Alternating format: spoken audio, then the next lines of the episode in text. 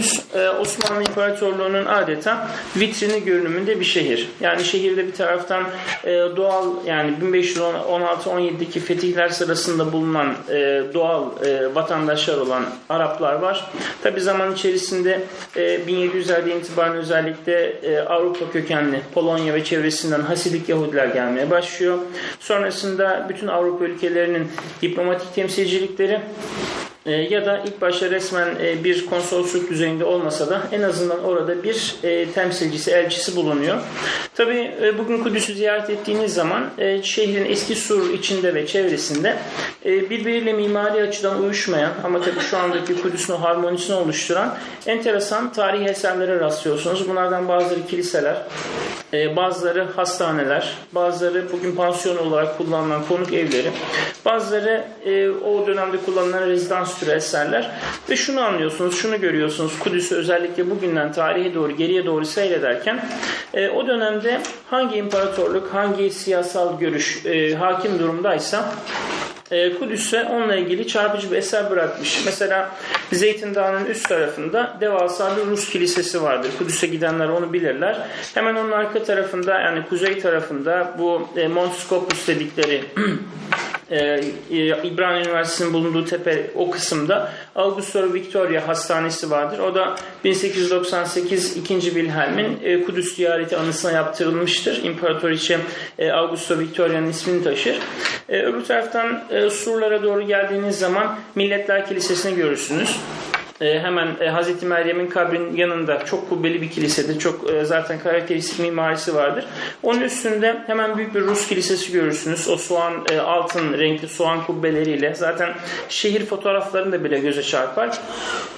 Daha yakına gelirseniz mesela hemen sur dışında e, orada bir Rus mahallesi yani yapılar topluluğu görürsünüz. Hemen yanında bir Fransız devasa hastanesini görürsünüz. Sur içine gelirsiniz bir Fransızken e, Katolik merkezini, dini merkezini görürsünüz. Biraz içeri gelirsiniz büyük bir protestan e, kilisesine rastlarsınız. Bunların tarihi üzerine okuma yaptığımızda Osmanlı İmparatorluğu mesela e, Sur içindeki e, tek yani şimdiki tabi dengeler biraz daha değişiyor ama e, uzun zaman tek olarak kalan tek Katolik dini merkezi Selahattin döneminden kalma. Ve Salatin Eyyubi 1187'de şehirden Haçlıları kovarken e, bu Haçlı seferlerine e, en azından e, destek vermeyen ya da e, en azından Haçlılara yardımcı olmayan bir mezhebi, bir batılı mezhebi orada bırakmış. Onun dışında yapılar Ortodoks. Ve bugün baktığımızda aklımıza gelen bir soru var. E, neden e, İsrail işgal altında tuttuğu halde e, Hristiyan dünyadan bu kadar ses çıkmıyor. Özellikle belli yapıların e, oraya ulaşım e, bazen engelleniyor, bazen ciddi anlamda sıkıntılar yaşanıyor falan.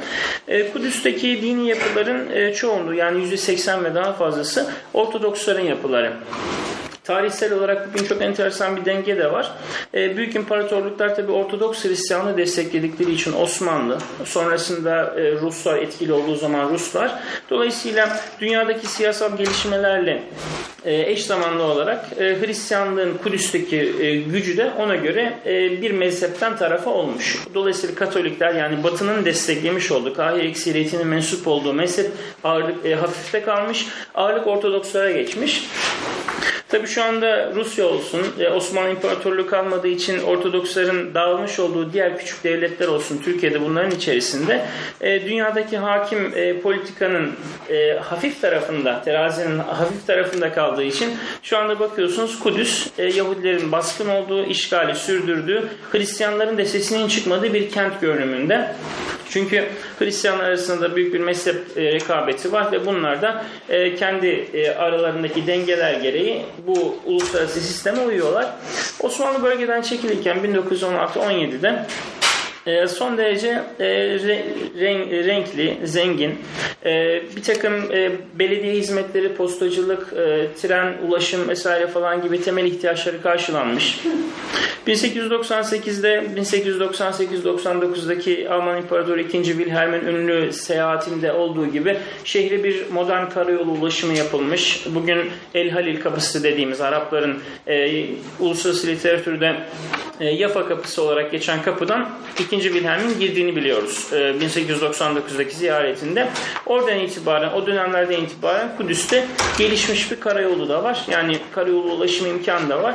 Dolayısıyla Osmanlı e, bölgeyi terk ederken e, İngilizlere, İngiliz mandasına e, kendi içinde bir takım dengeler üzerinde ayakta duran ve e, dini anlamda, sosyolojik anlamda, mezhep, mezhepsel anlamda kendi içinde belli sınırlara ayrılmış bir e, şehir bırakıyor.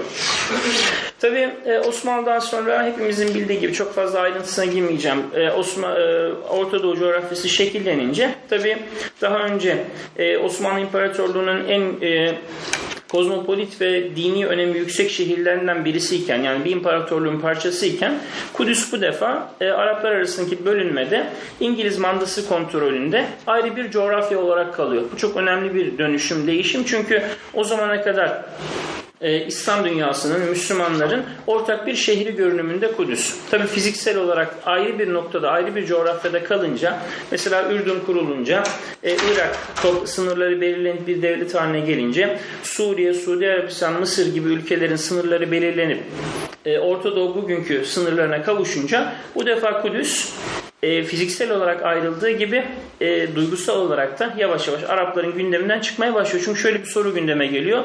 Bu şehirde kim hakim olacak? 1917'den 1948'in 14 Mayıs'ına kadar İsrail ilan edilişine kadar devam eden İngiliz mandası döneminde tabi Kudüs bir taraftan e, çok ciddi bir şekilde e, Siyonistlerle Araplar arasındaki mücadelelere hepimizin bildiği gibi sahne oluyor.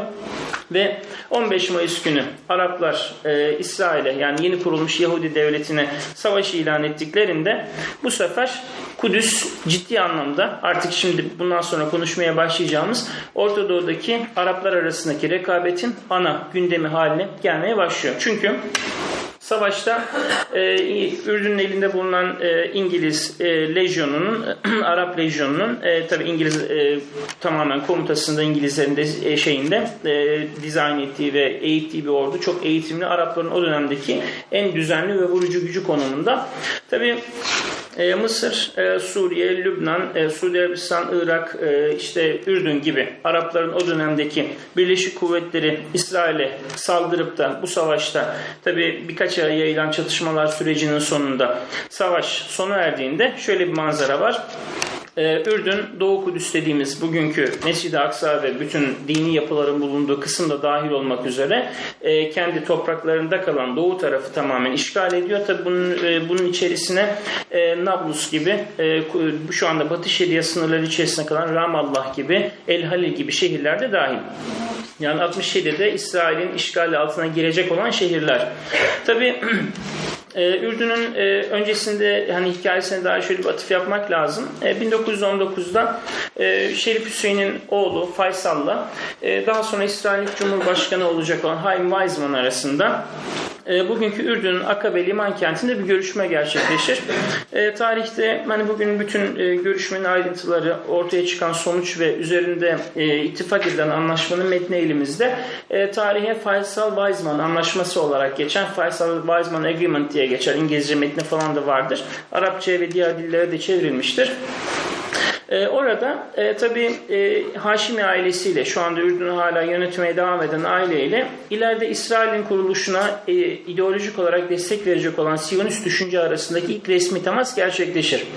Haim Weizmann e, Faysal'la görüşmesinden sonra Londra'da yaşayan eşi Vera Weizmann'a bir mektup yazar. O da çok enteresandır. Orta Doğu'nun hani şu yönünü de çok tavsiye ederim. İşin böyle direkt olarak siyaseti ilgilendirmeyen ama siyasetten ayrı düşünülemeyecek olan magazin tarafları. Hani yazılan mektuplar, hatıratlar, bununla ilgili bir takım böyle önemli belgeler. Hani baktığınız zaman e, bir adamın karısına yazdığı mektup siyasetin konusu değil. Fakat çok enteresan bir cümlesi var orada. Hani özellikle Orta Doğu'nun dengeleri açısından gerçekten belirleyici. Haim Weizmann diyor ki karşımda bir Arap centilmeni buldum. Faysal'ı anlatıyor. Ee, daha sonra bahsettiğim Faysal Irak kralı Faysal olacak. 1921'de Irak'ın başına geçecek. 58'de Irak Haşimi e, e, krallığı devrilene kadar da e, o, ve oğulları torunu e, Irak'ı yönetecek. Yani Şerif Hüseyin iki oğlundan bir tanesi. Diğeri de Abdullah ismiyle Ürdün'ün ilk kralı, emiri olacak. Bölgenin e, bölünmeye doğru giden e, süreci. Tabii 1919 e, savaşın sona erdiği, Birinci Dünya Savaşı'nın sona erdiği e, ve Şerif Hüseyin ve ailesinin İngilizlerden e hani bizim payımız diye e, kendilerinin savaşta Osmanlı'ya karşı İngilizlere verdikleri desteğin karşılığını sorgulamaya başladıkları bir dönem. Hatırlayalım o dönemde yaşananları.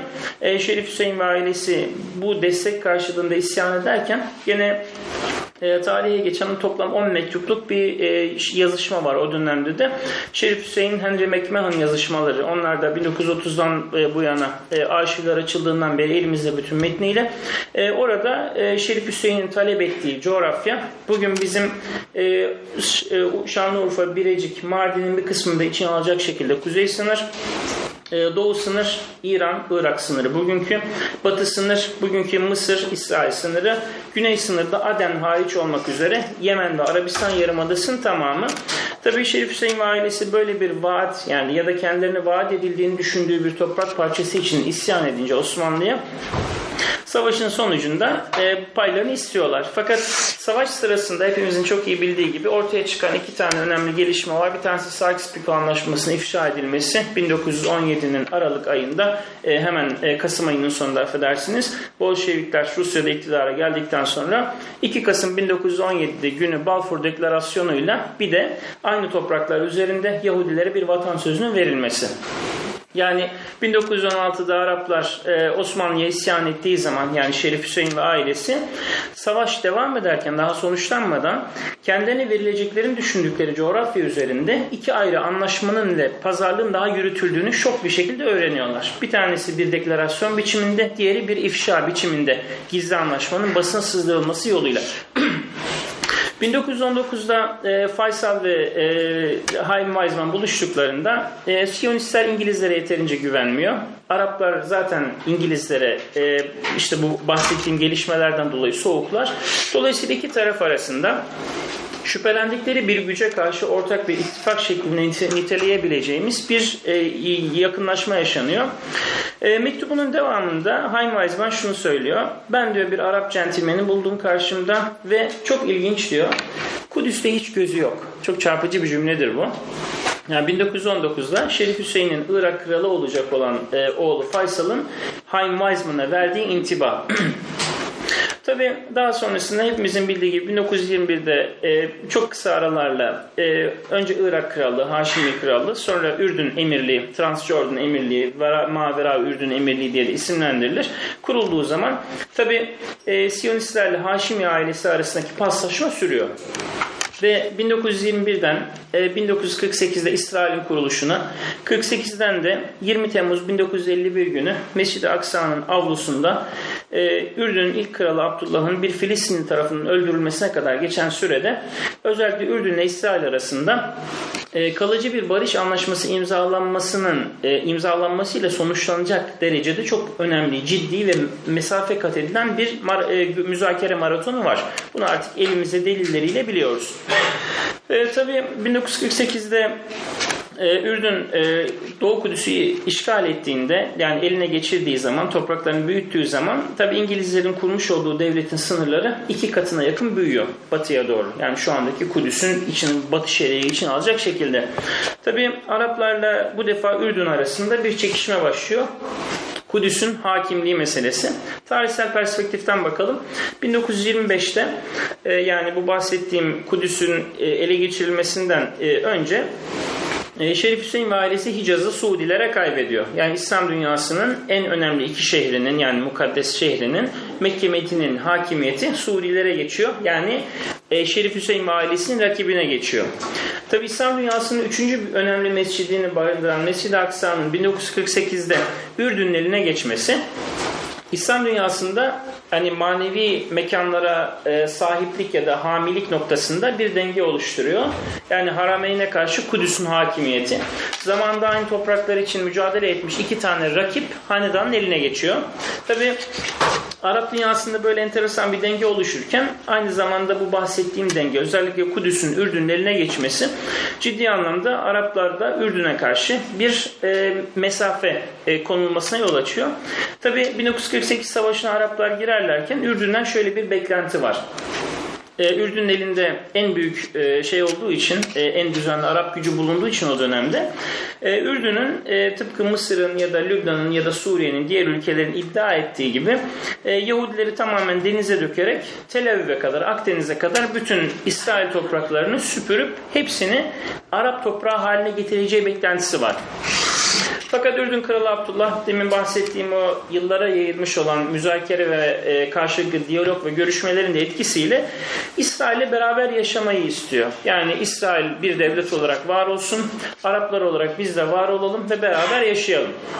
Yani birazdan bahsedeceğim diğer örneklerde olduğu gibi e, Ürdün'ün ilk kralı Abdullah'ın amacı hiçbir zaman İsrail'i tamamen yok etmek değil, o dönemdeki Arap liderlerinin 1948 savaşına girerkenki amaçlarının ya da deklarasyonlarının tam aksine.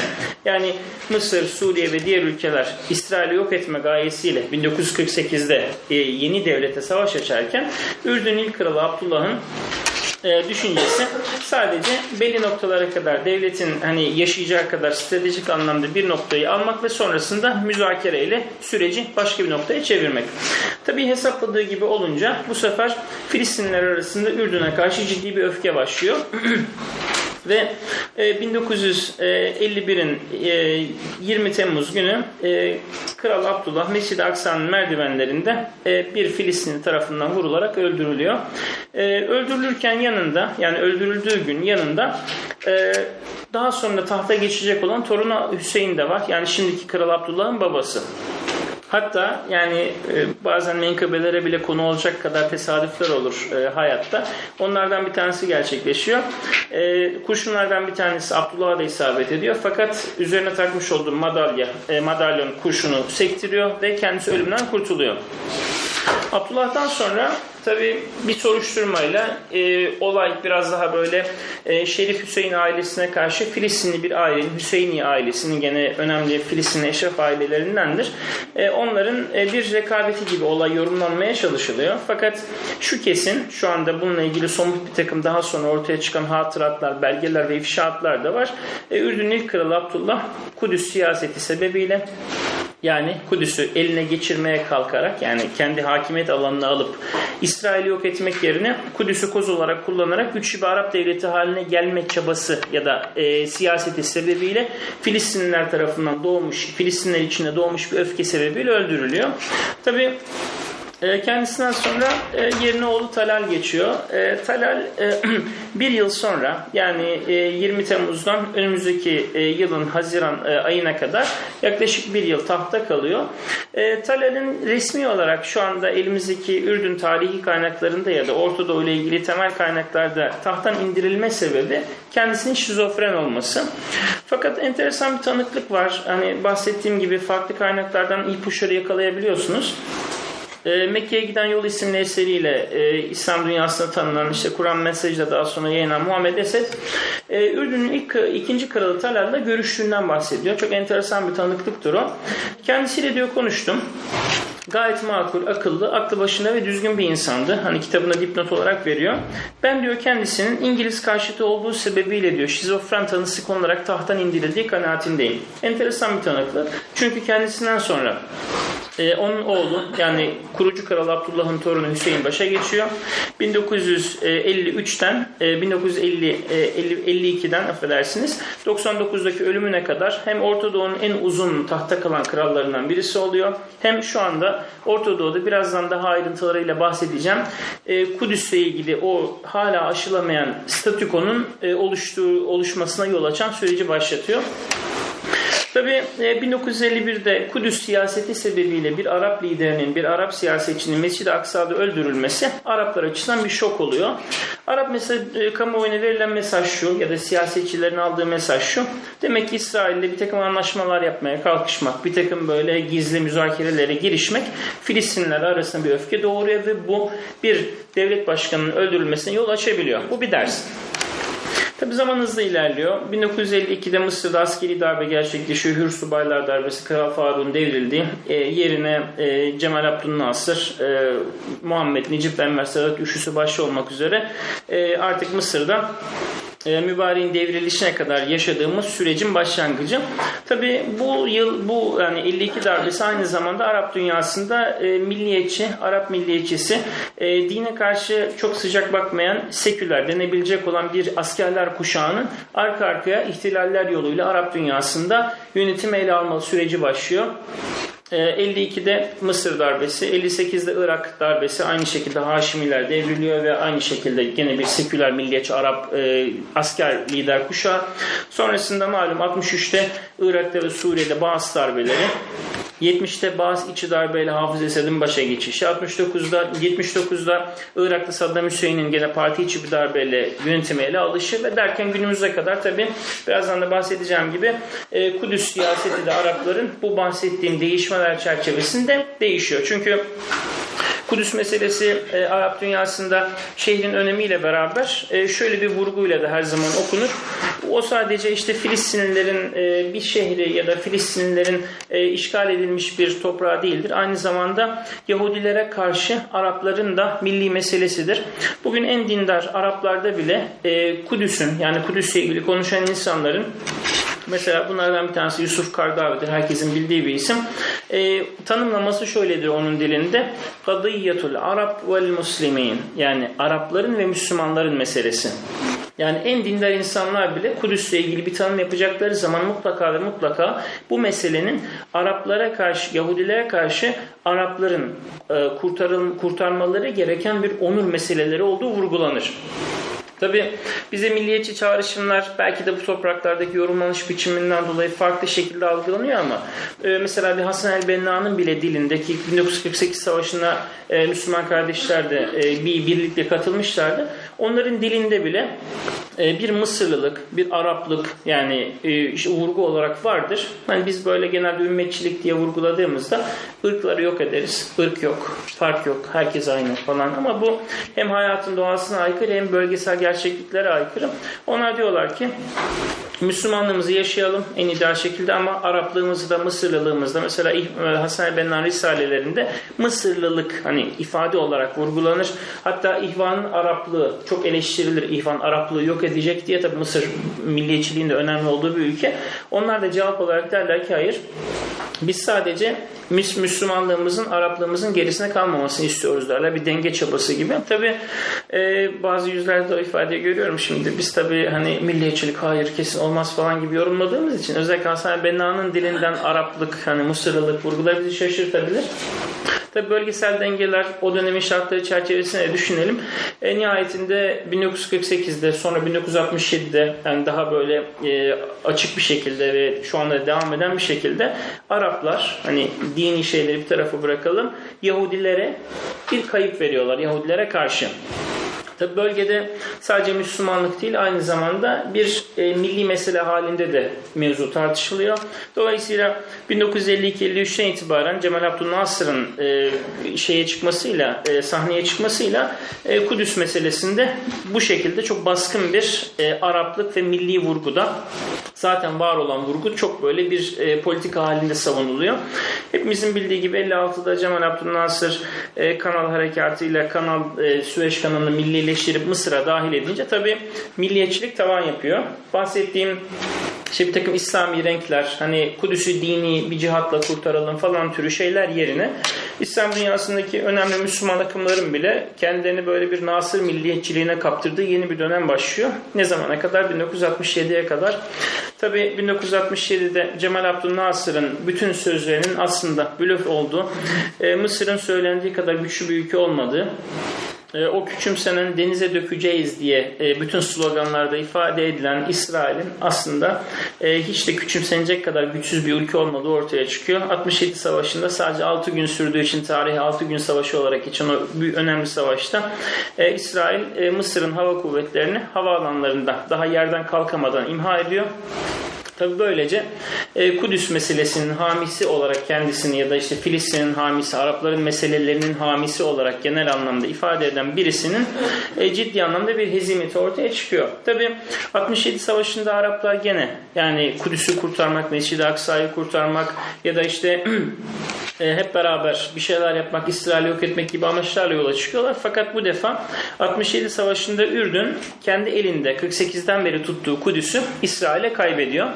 68-67 Savaşı'nda e, İsrail'e karşı e, Kudüs'ün Ürdün tarafından kaybedilmesi hala sorgulanır. Acaba bu bir danışıklı dövüş müydü? Önemli bir sorudur. Çünkü 67'den ee, bu yana Ürdün hala orayı tutuyor olsaydı muhtemelen yani Ürdün'e karşı Araplar arasında bir başka savaş daha başlayabilecekti denir. Hani adeta Ürdün'ün hani bir takım gene müzakereler ya da bir takım böyle koşullar karşılığında kendi topraklarını İsrail'e terk ettiği gibi genel bir algı vardır. Bununla ilgili de böyle bir takım işaretler de belirmiştir sahada.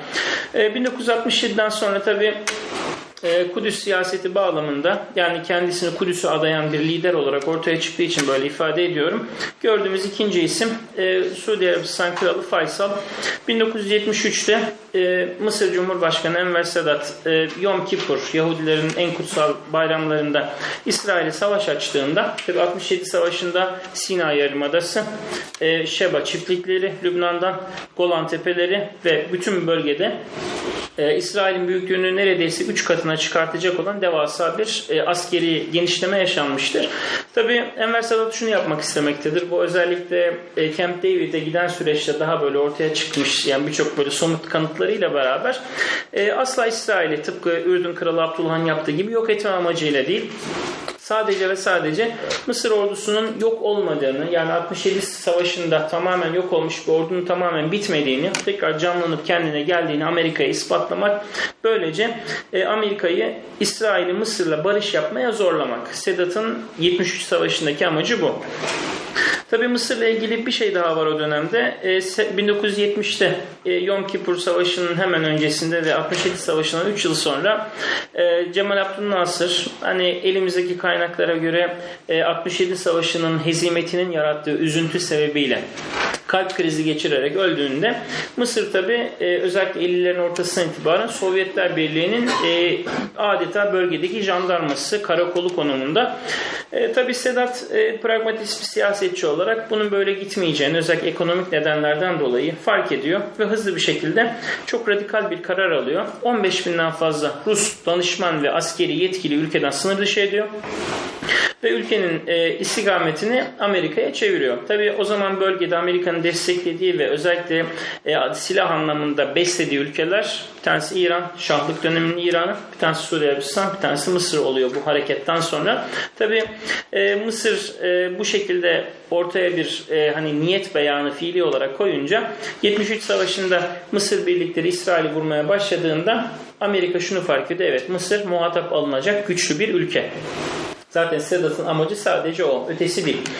Sonrasında e, hepimizin bildiği gibi savaş ateşkesi sonuçlanıyor ve 73 Savaşı'nda e, Amerika'nın ve batılı ülkelerin Arapları İsrail'i yok etmekten vazgeçirip onları durdurması bu bakış açısı Kral Faysal'a ait. E, Faysal o kadar sinirlendiriyor ki petrol ambargosunu başlatıyor ve e, 1973-74 e, petrol krizi olarak tarihe geçen gene hepimizin bildiği okuduğu o ünlü petrol krizi yaşanıyor. 1974'ün Şubat ayına kadar yani yaklaşık bir yıllık bir sürede. Tabi e, Kral Faysal e, 75'in affedersiniz Şubat ayına kadar. E, Kral Faysal e, bu petrol ambargosunu başlattığında bu tabi ya işte Araplar ambargo başlattığı gibi basit bir şey değil. Mesela o dönemin görsellerine bile sadece bakarsanız göreceksiniz. E, Amerika'nın en ücra kasabalarına kadar e, soy no gaz her yerde. Üzgünüz petrol yok tabelaları her yerde. Bir tane fotoğraf gördüm. Onu daha önce görmemiştim. Geçenlerde başka bir çalışmaya hazırlanırken e, Rotterdam'da insanlar sokaklarda benzin bitmiş arabalar ettiriyorlar. Hollanda'da. Yani Avrupa'nın göbeğinde diyebiliriz. O kadar ambargo etkiliyor herkesin.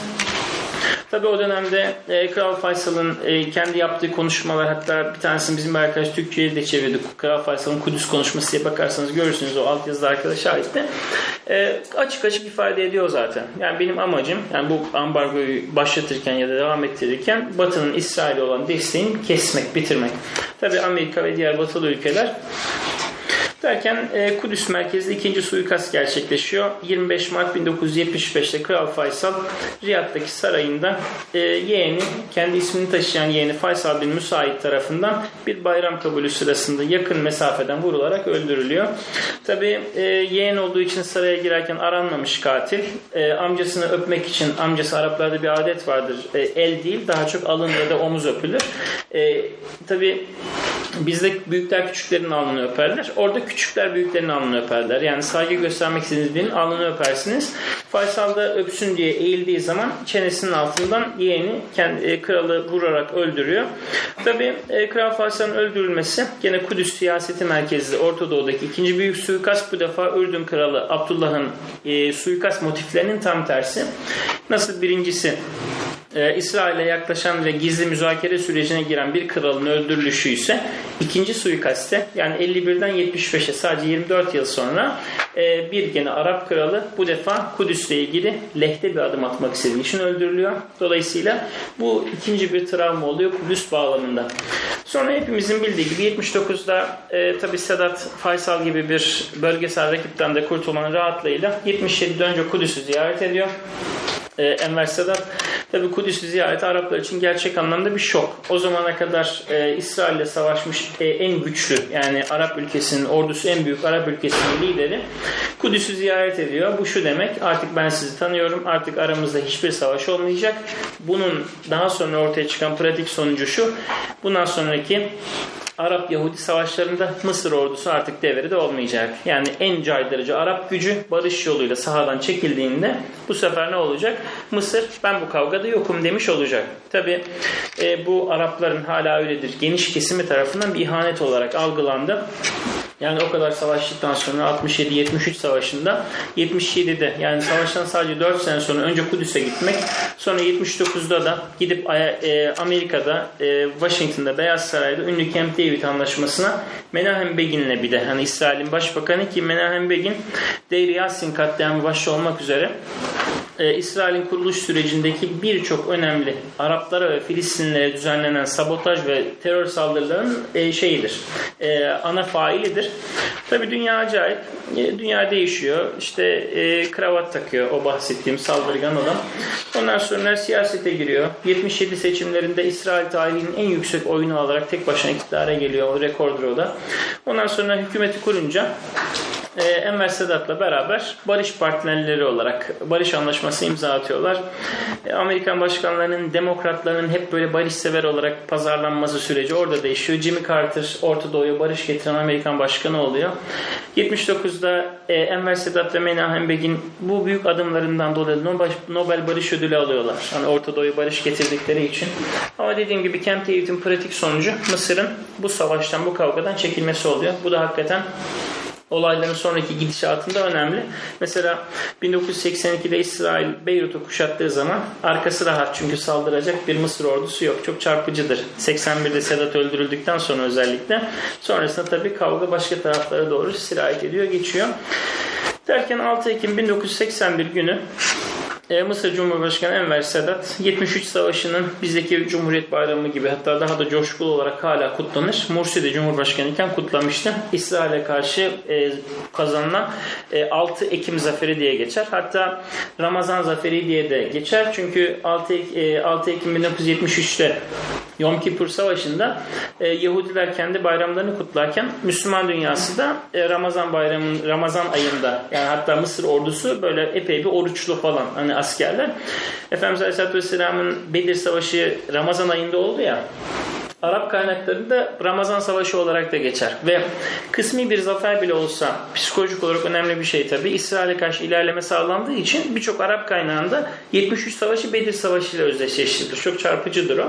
Hani o zamanki zafer nasıl Allah'ın yardımıyla meleklerle olduysa Allah da burada bizi desteklediği gibi bir mana da verilir. 6 Ekim 1981 günü yani e, Yom Kippur Savaşı'ndan 8 yıl sonra Enver Sedat kendi ordusundaki bir yüzbaşı tarafından Halit el İslamboli tarafından bunun videoları var. Tabi tören büyük bir tören olduğu için ve uluslararası katılım da olduğu için büyük öldü, öldürülen arasında büyük elçiler falan da var yabancı ülkelerin canlı telefon televizyonlar canlı yayın. Yani her suikasta nasip olmaz o kadar net yayın. Şey protokol oturuyor. Tabi uçaklar havada gösteri yapıyorlar. Bütün askerler teker teker önlerinden geçerken jip duruyor. Çok çarpıcı. Kimse herkes çok halde. Yani videoyu özellikle izlemenizi tavsiye ederim. E, iniyorlar suikastçılar ve herkes donmuş bir halde bakarken çünkü onu birçok kişi gösterinin parçası zannediyor. Çünkü orada bir yıl dönümü e, şeyi var, kutlaması var ve e, Enver Sedat başta olmak üzere 11 kişi e, protokolde öldürülüyor. Yaralananlar arasında Hüsnü Mübarek de var. Enver Sedat'ın yardımcısı. E, mübarek iki yanında Türkiye'nin o dönemki e, Kahire Büyükelçisi İsmail Berduk Olgaçay da oturuyor. Yani suikaste bizzat şahit olanlardan bir tanesi de o. Tabi e, Enver suikasti Kudüs merkezli yani bir Arap e, liderin Kudüs siyaseti merkezli işlenen üçüncü suikast oluyor. Ve bu şunu da gösteriyor. Gizli müzakere yaparsanız öldürülüyorsunuz. Kral Abdullah suikasti. Kral Faysal suikastinde olduğu gibi açıktan savaşırsanız öldürülüyorsunuz. Çok savaştık barışalım derseniz öldürüyorsunuz. Ve hedefler çok acayip. Yani hedefler ve e, saldırının geldiği nokta acayip. Abdullah Filistinliler öldürüyor. Halkın içinden. E, Faysal'ı muhtemelen dışarıdan bir destekle ki e, hani onun şu anda Mesela CIA olduğu ile ilgili e, somut şeyler de var. Hatta BBC'nin bir röportajında e, Kral Faysal'ın oğullarından bir tanesini e, şimdi Mekke valisi Halid Faysal ona muhabir açıkça sordu. Babanızı kim öldürdü diye. Tabi hep böyle işte Faysal öldürüldü, şehit oldu falan gibi savuşturuluyor. Ama e, açık bir şekilde sorulunca durdu böyle gülümsedi. Babam dedi İslami duruş sebebiyle öldürüldü. Böyle hani şu demeden. E, geçen 2015'te ölen e, Orta Doğu'nun ve bütün dünyanın diplomasi tarihinin en uzun Dışişleri Bakanlığı'nı yapan Faysal'ın oğlu Suud El Faysal 75'ten 2015'e kadar 40 yıl boyunca Suudi Arabistan Dışişleri Bakanı'ydı. E, ona da sordular aynı soruyu işte babanız hani kim öldürdü? Yani e, herhangi bir şey bulunamadı dedi böyle ama o yüzündeki ifadeden hani e, bazı şeyleri söyleyemediğini çok net bir şekilde anlıyordunuz. Tabi genel kabul. Tabi o zamanın şartlarında hani bir takım böyle komplo teorilerine falan belki gerek yok ama anlıyorsunuz ki bu bir politika sebebiyle öldürülmüş ki sonrasında yaşananlara baktığınızda mesela Suudi Arabistan özelinde hızlı bir şekilde e, Amerika çizgisine hızlı bir kayış Sonrasında 79 Kabe baskını ile beraber kendi içindeki radikal unsurları fark edip Afganistan'a kendi içindeki radikal unsurları postalamaya başlayan bir siyaset değişikliği hızlı bir şekilde 70, 75'ten 79'a. Sonra tabi İran'da devrim vesaire falan derken tabi yavaş yavaş e, şu andaki Orta Doğu'nun siyasal kodları oluşmaya başlıyor. Tabi Faysal bu anlamda bir eşik yani bir dönüm noktası. Tıpkı Enver Sedat'ta olduğu gibi. Tabi şu anda e, biraz da günümüze gelelim hani Evet ben kendime tanıdığım süreyi doldurmak üzereyim çok da uzatmadan. Ee, günümüzde nasıl bir e, hani Kudüs var, nasıl bir Orta Doğu ve Arapların politikası var? E, günümüzde tabii e, 1979'da Mısır, 94'te de e, Ürdün, İsrail'le resmen barış anlaşması imzaladılar. Tabi e, karşılıklı büyükelçilikler vesaire falan tabi büyük büyükelçilikler Tel Aviv'de olduğu için Kudüs'le ilgili e, Arapların şu anda İsrail'le resmi temasını sağlayan ülke Ürdün. Çünkü 94'te imzalanan barış anlaşmasının maddelerinden ya da içeriğinden şartlarından bir tanesi Doğu Kudüs'teki yani şu anda Mescid-i Aksa ve dini mekanların bulunduğu Kudüs'teki bütün Müslüman eserlerin bakımının, onarımının, ihtiyaçlarının kontrol ve gidişatının denetlenmesinin Ürdün'e verilmesi oldu. Şartlarından bir tanesi. Şu anda mesela Türkiye olarak siz diyelim ki TİKA vasıtasıyla bir şey yapmak istiyorsunuz. Diyelim ki Kudüs'te bir ihtiyaç var. Müslüman tarafında diyelim bir işte duvar e, yapılacak vesaire mezarlık onarılacak ya da Mescid-i Aksa ile gibi ihtiyaç olacak. Karşınıza İsrail'i Ürdün çıkıyor. Bugün e, Mescid-i Aksa'nın doğu kesiminde e, Babur Rahme diye bir kapı vardır. Rahmet kapısı kapalı olan bir kapı. Onun dışı surun e, dış tarafı mezarlıktır. Büyük bir mezarlıktır orası. Müslüman mezarlığı. E, o mezarlığın iki kısmı vardır. Bir rahmet mezarlığı bir de Yusufiye mezarlığı. Yusufiye mezarlığı kısmındaki duvarı Türkiye yaptırdı TİKA vasıtasıyla. Ama sadece bir duvarı yapmak bile belki bir usta birkaç usta girse bir hafta bitecek bir duvarın inşaatı bile 6 aylık bir dip, e, şey prosedür ve yazışma sonucu olabildi. Çünkü şu anda Türkiye bölgeye girmek istediğinde yani askeriyle, topuyla, tüfeğiyle değil. Hani sadece bir yapı şey yapmak, e, yapmak suretiyle bile olsa girmek istediğinde karşısına Ürdün'ü buluyor. Çünkü Ürdün diyor ki Türkiye buradan şey e, sempati toplar. Türkiye'yi sokmayalım. Bugün Mescid-i Aksa'da imamların maaşından hutbelerin konusuna e, Mescid-i Aksa'nın en ufak bir ampulünün değişmesinden duvarlarının vesaire falan inşaatına kadar tamamen Ürdün sorumlu. Pratik olarak bütün işler Ürdün üzerinden, Ürdün vakıflar üzerinden gidiyor. Tabi zaman zaman şöyle kazalar da oluyor. Mehmet Görmez Hoca iki yıl önce e, bir Kudüs ziyaretinde e, Kudüs eski müftüsü e, İkrime Sabri ile Mescid-i Aksa'nın baş imamlığını yaptı uzun zaman. Beraber oturuyorlar. Hiç hesapta olmadığı halde Mehmet Görmez Hoca'ya tam cuma namazı sırasında İkrime Sabri diyor ki hocam siz çıkın hutbeye. Yani daha önceden böyle bir şey yok hani çıkmasıyla ilgili. Mehmet Hoca da e, ne olur ne olmaz hani belki bir konuşma imkanı olur diye cebine notlar almış. Yani cebinde tutuyormuş o notları. Çıkıyor tabi hocanın Arapçası da olduğu için medrese kökenli olduğu için çıkıyor ve Cumhuriyet tarihinde ilk defa inşallah ilk olmaz yani son olmaz. E, bir Diyanet İşleri Başkanı Mescid-i Aksa'nın hutbesinden Arapça olarak hutbe okuyor. Tabi Ürdün'ü çıldırtıyor bu tavır. Ertesi hafta, ertesi cuma Ürdün Vakıflar Bakanı soluğu Kudüs'te alıyor. Ondan sonra ben de hutbe vereceğim. Tabii e, garip bir şekilde yani halkın tabii büyük bir şeyi de var. Hani bir antipatisi de var. Onun videoları da internette. Adam hutbeyi çıkartmadılar. E, ondan sonra hutbenin yarısını böyle bağırıp çağırdılar. Cam, cemaat çoğu dışarı çıktı. Cuma iki kere kılındı. Bir adamın etrafındaki protokolle bir de başka bir imamın arkasında tekrar. Yani hepsi var internette videolar falan. Yani şaka gibi ama şaka değil. Yani Orta dengesi böyle. Tabii e, Türkiye'nin karşısında bir başka ülke daha var. Gene hani bölgenin dengelerini anlamadığını söylüyorum. Gazze ile ilgili bir şey yaparsanız da karşınıza Mısır çıkıyor. E, gene aynı şekilde e, Arap dünyasının şu anda Mısır'a e, şeye e, Kudüs'e bakışına yani mesafesine baktığımızda Ürdün zaten direkt müdahil. Mısır gene barış anlaşması olduğu için konunun içerisinde. E, İsrail'le gene aynı şekilde diplomatik faaliyetlerini perde arkasından sürdüren Birleşik Arap Emirlikleri ve Katar gibi ülkeler var. Bunlar resmi diplomatik ilişkileri gözükmese de kendi e, şeylerinde e, bir takım böyle kanallardan bu ilişkileri sürdürüyorlar. Bunları biliyoruz. Tabi şu anda e, Arapların Filistin'e bakışı adeta e, ve Kudüs'e bakışı e, cami avlusuna bulunmuş bir çocuk gibi. Boğup atamıyorsunuz. İşte annesi babası kime kimseye nispet edemiyorsunuz. İşte bul, bulmuşsunuz onu bir kere. Başınıza bela olmuş gibi sanki adeta falan. Bir de Filistin halkının şöyle bir özelliği var. Bu çok çarpıcıdır. Hani günün birinde İsrail işgali bitecek. Yani sonsuza kadar sürmeyecek. O zaman Filistin halkı İslam dünyasının en eğitimli halkı olarak ortaya çıkacak. Herkes hani Araplar yöneticiler bundan da korkarlar. Şu anda Arapça İbranice ana dil. Zaten otomatik olarak. İngilizce çoğunda yani diyebilirim ki en ufak bir mahalle bakkalına kadar var. Eğitimli olanlarda daha da fazla var ve Fransızca. Yani Arapça, İbranice, İngilizce, Fransızcayı bilen Filistinli sayısı sürpriz ya da böyle sıra dışı değil. O kadar yaygın.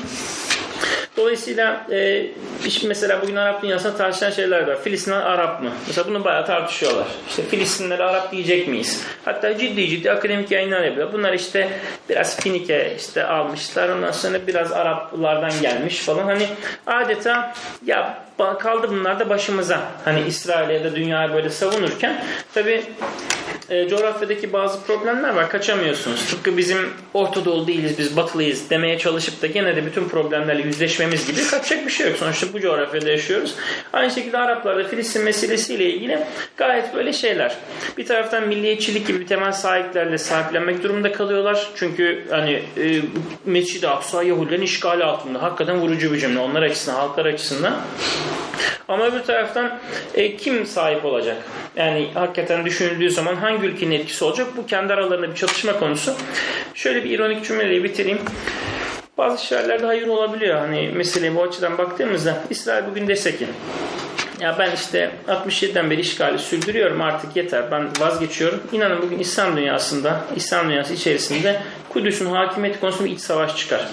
Mescid-i Aksa'nın imamı kim ne olacak? Türk mü olacak, Arap mı olacak, İranlı mı olacak, şu mu olacak, Hanifi mi olacak, Hanbeli mi olacak, Şafii mi olacak vesaire.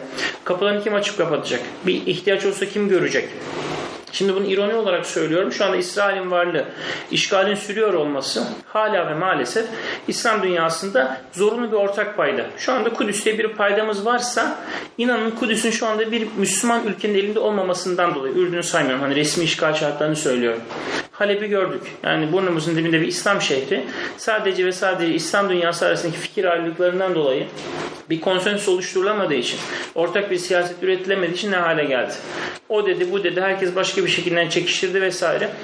İnşallah diyelim hani e, bölgedeki siyasetle ilgili birkaç şey söyledikten sonra e, en azından o topraklara adaletin götürüldüğünü görürüz. Ya da inşallah daha da güzeli. Onda bir payımız olur. Sabırla dinlediğiniz için çok teşekkür ederim. E, soru cevap usulümüz var mı? Ee, bir yani 20 dakika 25 dakika soru cevap alabiliriz. Tamam.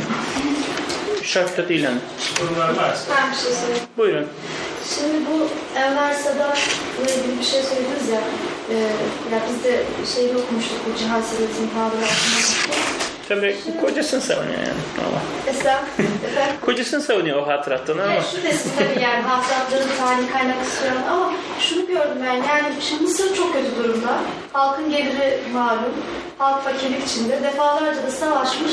Yani açıkçası ortada böyle Daha ne yapsın? başka bir şey kalmamış gibi bir şey hissettim. Ben o kitaba dayanarak söylüyorum. Tabii şimdi Şimdi bir de Müslüman kardeşler adama ikinci firavun diyorlar. Siz de biliyorsunuz. Yani uzlaşmamaktan, uz- uzlaşmayıp da sonuna kadar mı ben sanki böyle biraz hak verdim. Siz ne düşünüyorsunuz?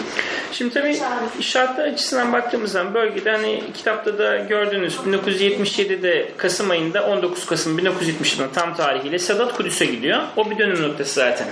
Ondan öncesinde 73 Savaşı ile 77 arasındaki 3,5-4 yıllık sürede Mısır'da tam bir kaos var. Hani sizin dediğiniz gibi tarihe ekmek isyanı olarak geçen bir ayaklanma var. Ee, 1977'nin başında yani Sedat'ın Kudüs'e gidişinden birkaç ay önce sadece Kahire ve İskenderiye'de 800 kişi sokak ayaklanmalarında ölüyor. Yani sadece ekmek talebiyle hani fakirlik, şeylik, ekonomik kriz bu derecede. Dediğiniz gibi e, Sedat'ın da zaten e, Amerika ile yaklaşmayı e, meşru ya da legal e, hani şey yap olarak sunduğu gerekçe bu zaten. Diyor ki batıyoruz biz. Hani ülke batıyor. İsrail çok güçlü Amerika. Tabi İsrail üzü- şey yapıyor. Bir de hani 73 savaşında baktığımız zaman orada e, hala Sina işgal altında. Hani Mısır'ın can damarı diyelim. E, öbür taraftan dediğiniz gibi dünya sistemi İsrail'in arkasında. Ekonomik kriz var. Rusya'yı kovmuş ama e, gidecek bir yer yok vesaire. E, o bakış öyle. Fakat e, Sedat'ın mesela 1979 Camp David anlaşmasını yaparken imza attığı bir takım şeyler var. Yani e, onun suçlanmasını haklı hale getirecek şeyler. Zaten siz de taviz verirsiniz. Kaç dakika? Tabii tabii. Ama işte şimdi bakıldığı zaman hani o dönemin şartlarını mesela şu önemli bir soru diye düşünüyorum. Başka bir anlaşma mümkün müydü? Ben mümkün olduğu kanaatindeyim. Mesela Araplar o dönemde hep beraber İsrail'le bir barışa yanaşabilselerdi başka bir Orta Doğu olurdu. Yani İsrail'i belki de e, bir barış halisi arasında boğabilirlerdi. Çünkü savaşarak bir şey yapılamamış. Bu görülmüş. Hani Sedat'ın bakış açısıyla da söylüyorum. Ama e, Enver Sedat'ı bir kahraman olarak gören geniş bir halk kitlesi var hala. Hem 73 Savaşı'ndaki rolünden dolayı hem de e, barış yaparak hatta hatta canını hatta canını vererek kendisini feda ederek Mısır'ı kurtardığını düşünenler de var. Hani Mısırlı şeyler halk. Tabi her dönemi kendi içine değerlendirmek lazım. Yani bugün bakıldığı zaman e, 73 Savaşı'nda Mısır'ın yaptığı hani savaşa giriş e, biçimi amacı e, İsrail'i yok etmek değil. Belki Arabistan'la bu anlamda samimi bir ortaklık kurulabilseydi başka bir şekilde olacaktı savaşın gidişatı. Dolayısıyla hani Sedat'ı ben e, pragmatist bir siyasetçi olarak kendi dönemini kurtarmaya çalışmış bir insan olarak görürüm. Ama mesela Sedat'ın öldürülmesi gerektiği, mesela bazıları bunu da savunuyor dediğiniz gibi. Ben mesela Sedat'ın öldürülmesinin hem Mısır hem de İslam dünyası adına çok da iyi bir şey olmadığı kanaatindeyim. Sonra da yaşananlara bakınca. Çünkü 81'de e, Hüsnü Mübarek başa geldi. 20 binden fazla insan hapislerde çürüdü. Çoğu hapisten çıkamadı. E, sayısız idam ve cezalandırma, sürgün vesaire geldi ve Mısır gene e, Sedat'ın torunu diyebileceğimiz bir adam tarafından yönetiliyor. Yani hani bakınca sistem değişmiş değil. Sonrasında mesela Sedat öldürülmeseydi ne olurdu? Belki başka şeyler olabilirdi. Nihayet spekülasyon yapıyoruz. Tarihi anlamaya çalışmak da budur biraz. Buyurun bir şey diyordunuz. Ya konumuz değil belki ama İran'ın peki e, yani çok kısa bir şekilde özetlerseniz durum nedir meselesi? E, tabii hani mevzu başlığı Araplar ve Kudüs olduğu için ne Türkiye'nin bu hani 10 yıllar boyunca siyasetine ne de başka ülkelerinkine girdim ama tabii İran 1979'a kadar yani şahlık e, yıkılıncaya kadar e, bölgedeki politikalarında Amerikan çizgisini takip eden bir ülke. E, tabii Kaçta tanıyordun İsrail'i? İran İran'la Türkiye ilk tanıyan ülkeler. O yani 49'da o ayrı. Yani o başından beri zaten bizim de e, İran'ın da birçok meseledeki şey aynı zaten. E, İran tabii e, 79'da e, işte İslam devrimiyle beraber yeni bir döneme adım atınca tabii devrimin e, ileri gelenlerinin Orta Doğu ile ilgili yürüttükleri bir takım politikalar oldu. Mesela bunlardan bir tanesi e, İslam dünyasına artık yeni bir sürecin, yeni bir dönemin başlamakta olduğu ile ilgili bir takım mesajlar verdiler. Fakat e, akıllıca bir şekilde e, kendileri Şii mezhebinden olduğu için ortak paydalar üzerinden hareket ettiler. İşte Kudüs gibi bir takım genel e, meseleler gibi. Ama tabii e, özellikle Suriye'de yaşananlar e, İran'ın Kudüs politikasının e, bir hani e, İslam dünyası ile ilgili genel bir politika olmak yerine e, bir ulus devletin bölgede tutunma çabası olduğunu gösterdi. Yani nasıl Ürdün'ün bir Kudüs politikası varsa, nasıl bir Suudi Arabistan'ın, Mısır'ın işte ya da diğer belki Türkiye'nin de bir Kudüs politikası varsa kendi doğru bildiği çerçevede İran'ınkinin de hani bu anlamda e, genel bir ümmet hülyası içerisinde falan değil. Sadece ulus devlet e, çerçevesinde olduğu kanaatindeyim. Bu da hani bölgenin dengeleri açısından çok acayip, çok saçma, abes bir şey değil. Belki İran'ın bu anlamda çok ütopya haline getirmemek de lazım. Bizde çok yaygındır. İşte Suriye olayları başlayana kadar İran sanki hiç Şii değilmiş, mezhep farkı yokmuş, mezhepçi bir ulus devlet değilmiş gibi e, algılandı. Ama sonra gördük ki bölgedeki diğer ülkeler gibi İran'da kendine ait bir ajandası yapmak istediği ve yapmak istemediği şeyler var. Yani devletler çerçevesinde bu normal. Belki şimdi şimdi tekrar bazı şeyleri konuşmak lazım. Mesela Kudüs günü diye her yıl e, işte devam eden bir takım kutlamalar var. İran'ın Hümeyni döneminden beri öncülük ettiği. Şu anda mesela Kudüs günü biliyorsunuz 1996-97'de Refah Yolu hükümetin devrilme nedenlerinden biriydi Kudüs günü. İşte İran Büyükelçisi'nin Ankara'da yaptığı, Sincan'da yaptığı konuşma hepimiz hatırlıyoruz. Ama şu anda mesela İran Kudüs günü diye bir şey ortaya attığı zaman insanlardan Suriye geliyor. Yani bu doğru ve acı bir şey. Yani e, hatta İsrail geçen en son e, bu işte Han Şeyhun'daki saldırı, kimyasal saldırı olduğu zaman bir tane görmüşsünüzdür. İsrail bayan gazeteci yani sunucu televizyonda kendisi neredesiniz Araplar diye bağırdı kadın televizyonda. Videoları falan var. Acayip yani İslam dünyası adına hem utanç hem çok çarpıcı bir anekdottu o. Yani biz şimdi tabii e, İsrail'e yani demin Kudüs'le ilgili söyledim. İşte Kudüs, işte İsrail Allah kahretsin falan diyoruz ama kendi içimizde olan şeylere baktığımız zaman Suriye maalesef çok acı bir örnek. Bazı şeyleri belki tekrar konuşmak lazım. Bu kadarı yetsin inşallah. Bir soru sorabilir miyim? Tabii. Bu Hüseyin'in ailesi ya biraz hani hani Filistinler Arap mı değil mi tartışması da bağlamında hani e, hani Enver Sedat Mısırlı işte Faysal Abdullah işte Şerif ailesi ve Suudlar zaten geri planda kalıyor. Faysal'la birlikte hep söylüyor. Filistinlerin kendi içerisindeki aktör olarak çıkarttıkları isim hani biraz günümüze gelirse Abbas ailesinin şeyi var mı bilmiyorum hani ya da Hamas'taki o Hamas diye bildiğimiz örgütün şeyini biz sadece yani Araplar sonuçta bir şey e, sadece ihvandan mı ötürü sonraki ailelerden bilmiyorum hani Ahmet Yasin'in ailesinin bir şeyi var mı o Hüseyin'in ailesinin oraya biraz açabilir miyiz hocam? Ee, Şimdi tabii e, Osmanlı'nın son döneminde 1800'lerde öne çıkan tek aileler var. Mesela Halidi ailesi, Hüseyini ailesi, Naşaşibiler çok ün- ünlüdür bu özellikle son e, işte 1930'lara kadar özellikle çok büyük aktörlerdi bu aileler. Tabii Osmanlı sonrasında İngilizler e, bu aileleri mesela bazılarını belediye başkanı yapmışlar. Hani başkanlar onlardan çıkmış. Bazıları bölgede işte kadılık görevini üstlenmişler. Bazıları da, bazıları da işte Hüseyin e, Abdül e, şey e, Emine Hüseyin örneğinde olduğu gibi müftülük yapmışlar. Aile hep onlardan çıkmış. Tabii şu anda e, başka şeyler de var. Enteresan hani bir anekdot olarak aktarayım. Şu anda Kudüs'te e, Kıyamet Kilisesi'nin e, anahtarları yani Hz. İsa'nın gökyüzüne yükseldiği noktaya yükseldiğine inanılan noktada inşa edilen kilisenin anahtarları bir tane Müslüman ailenin elinde. Ne zamandan beri? Hazreti Ömer'in başlattığı bir adeti 1192'de yani fetihten 4 yıl sonra 5 yıl sonra Selahaddin'in kanunlaştırması e, Osmanlı Memlük'ten şehri devralırken onların aynen bunu kabul etmeleri ve İngilizlerin bunu sürdürmesiyle. Yani yaklaşık olarak 1200 yıldır bir adet sürüyor. Orada devam ediyor. Şimdi e, böyle enteresan hala devam eden şeyler var. İsrail'in bile bu anlamda böyle bu statükoyu bozmadığı şeyler. Tabi bir taraftan e, kendi içerisine baktığımız zaman e, Arapların kendi tarihlerinde özellikle İsrail'in kuruluş sürecinde verilmiş olan bir takım mücadelelerde öne çıkmış eşraf aileleri var. Mesela e, 8 Nisan 1948'de yani İsrail'in kuruluşundan bir ay önce Deir Yasin katliamından bir gün önce e, Abdülkadir el Hüseyini gene bu bahsettiğim Hüseyini ailesinden e, bugün Tel Aviv yakınlarında Kastel diye bir tane köyde e, Siyonistlere karşı çarpışırken şehit oluyor. Ve Arapların en büyük kahramanlarından bir tanesi o dönemde e, Mescid-i Aksa avlusuna defnediliyor. 2000 yılında onun oğlu Faysal Ali Hüseyin'i öldüğü zaman o da tabii çok büyük bir kahraman. İsrail 67'den bu yana ilk defa ve o zamanlarda izin vermediği için belki ilk ve son defa bir Filistinli'nin Mescid-i Aksa'ya defnedilmesine müsaade etti. Etmek zorunda kaldı. Şeyden halktaki desteklerinden dolayı. Ama tabii şöyle bir handikap var bu meselede. Şimdi e, Filistinlerin şu anda bir devletleri, İsrail tabii şu anda biliyorsunuz e, tanımlanmış bir sınırları olmayan bir ülke. Yani uluslararası hukukta İsrail'in şu an tanımlı, tanımlı bir sınırı yok. E, bir taraftan yerleşimler, bir taraftan ekonomik sıkıntılar falan derken Filistinler şu anda e, kendi içlerinde bir e, örgütlü siyasal e, bir e, şey yürütme imkanından mahrumlar. Hareket yürütme imka- imkanından mahrumlar. E, tabii ister istemez dönem dönem e, İslam dünyasında yükselen bir takım akımların etkisiyle mesela Mısır e, Filistin desteklediğinde Mısır'ın ideolojisi de giriyor. Mesela işte Cemal Abdülnasır'ın Sovyetçiliği, işte sosyalistliği diyelim.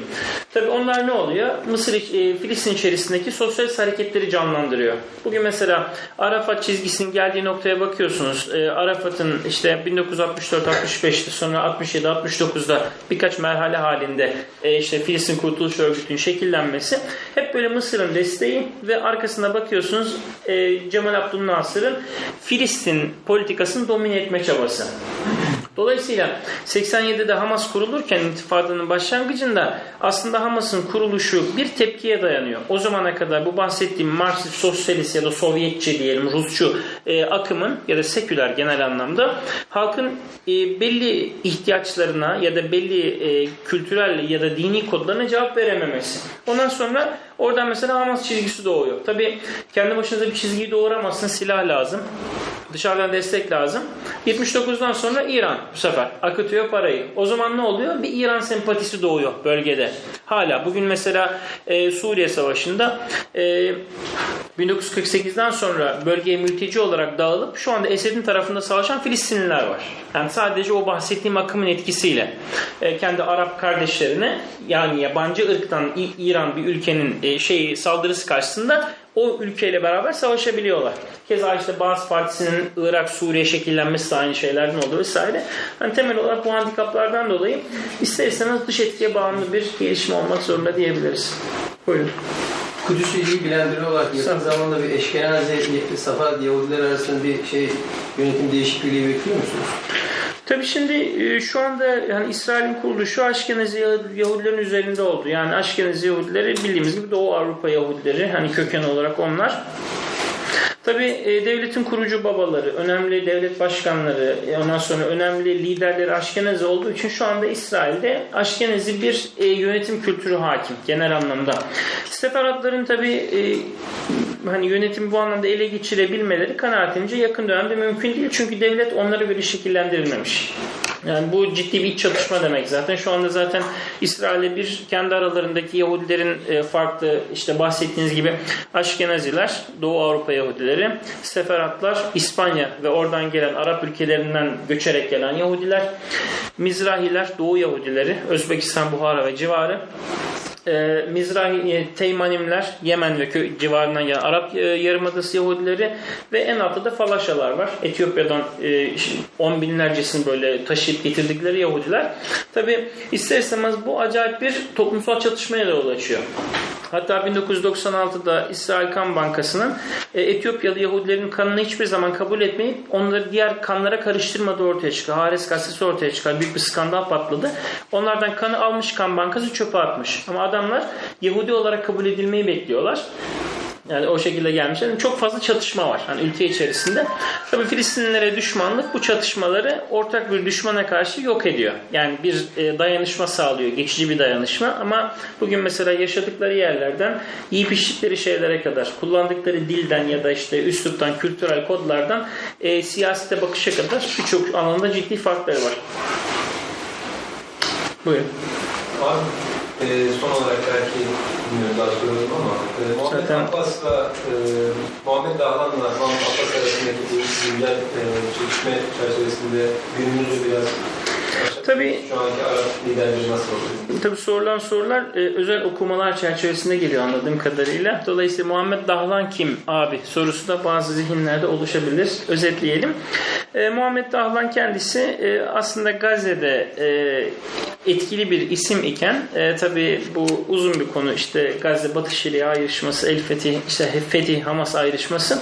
E, Muha- Muhammed Dahlan normalde e, Gazze'de istihbarat sorumlusu olarak görev yapar iken ee, Önce e, Mahmut Abbas'la tabi o, o dönemde yani görev yaptığı dönemlerde e, 1990'lar diyelim genel olarak e, Hamas'a karşı ciddi bir baskı, hapishanelerde işkenceye varana kadar bir yıldırma politikası yürütmüş bir e, politikacı.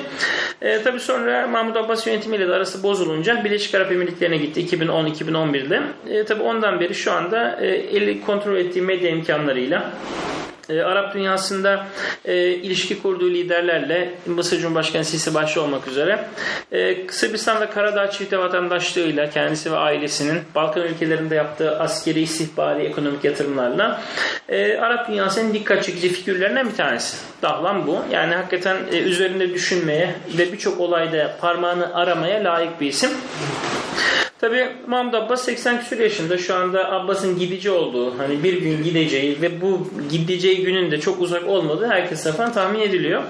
Tabii Filistin'de e, hani demin de vurguladığım gibi İslamcı damar var. Bunun içerisinde Hamas, e, işte İslami Cihadı bir sürü ufak tefek örgütü hatta işte bir takım Selefi akımları da var.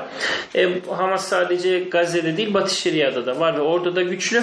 E, tabii bu- Batı Şeria'da aynı zamanda azınlıklı olmalarına rağmen fetih yanları da var. Tabii asıl güçlü oldukları yer e, Batı Şeria. Yani doğal bir ayrışma var. Tabi İsrail diyor ki e, Abbas'tan sonra kim gelecek? Tabi doğal adayları e, Muhammed Dahlan. E, bu zaten söyleniyor. Fakat e, Yasir Arafat'ın öldürülmesi başta olmak üzere Dahlan'ın bir takım olaylarda parmağı olduğunu neredeyse kesin olması bu bir takım böyle resmi geçişleri de zorlaştırıyor deniyor. Dolayısıyla şu anda aslında Filistin meselesinden deminden dikkat ederseniz bir e, Ürdün boyutunu konuştuk. Bir Filistin kendi arasındaki ayrışmayı konuştuk. Bir Fetih arasındaki ayrışmayı konuştuk. Aslında mesele sadece İsrail işgali değil. Mesele aslında çok daha kendi bünyemizde, içimizde. Hani Hüseyin'in sorusu da bu anlamda bir öz eleştiri, bir ünlem fırsatı olsun. Ben çok teşekkür ediyorum. Böyle dikkatli bir şekilde, sabırlı bir şekilde dinlediniz. Sağ olun, hayırlı akşamlar.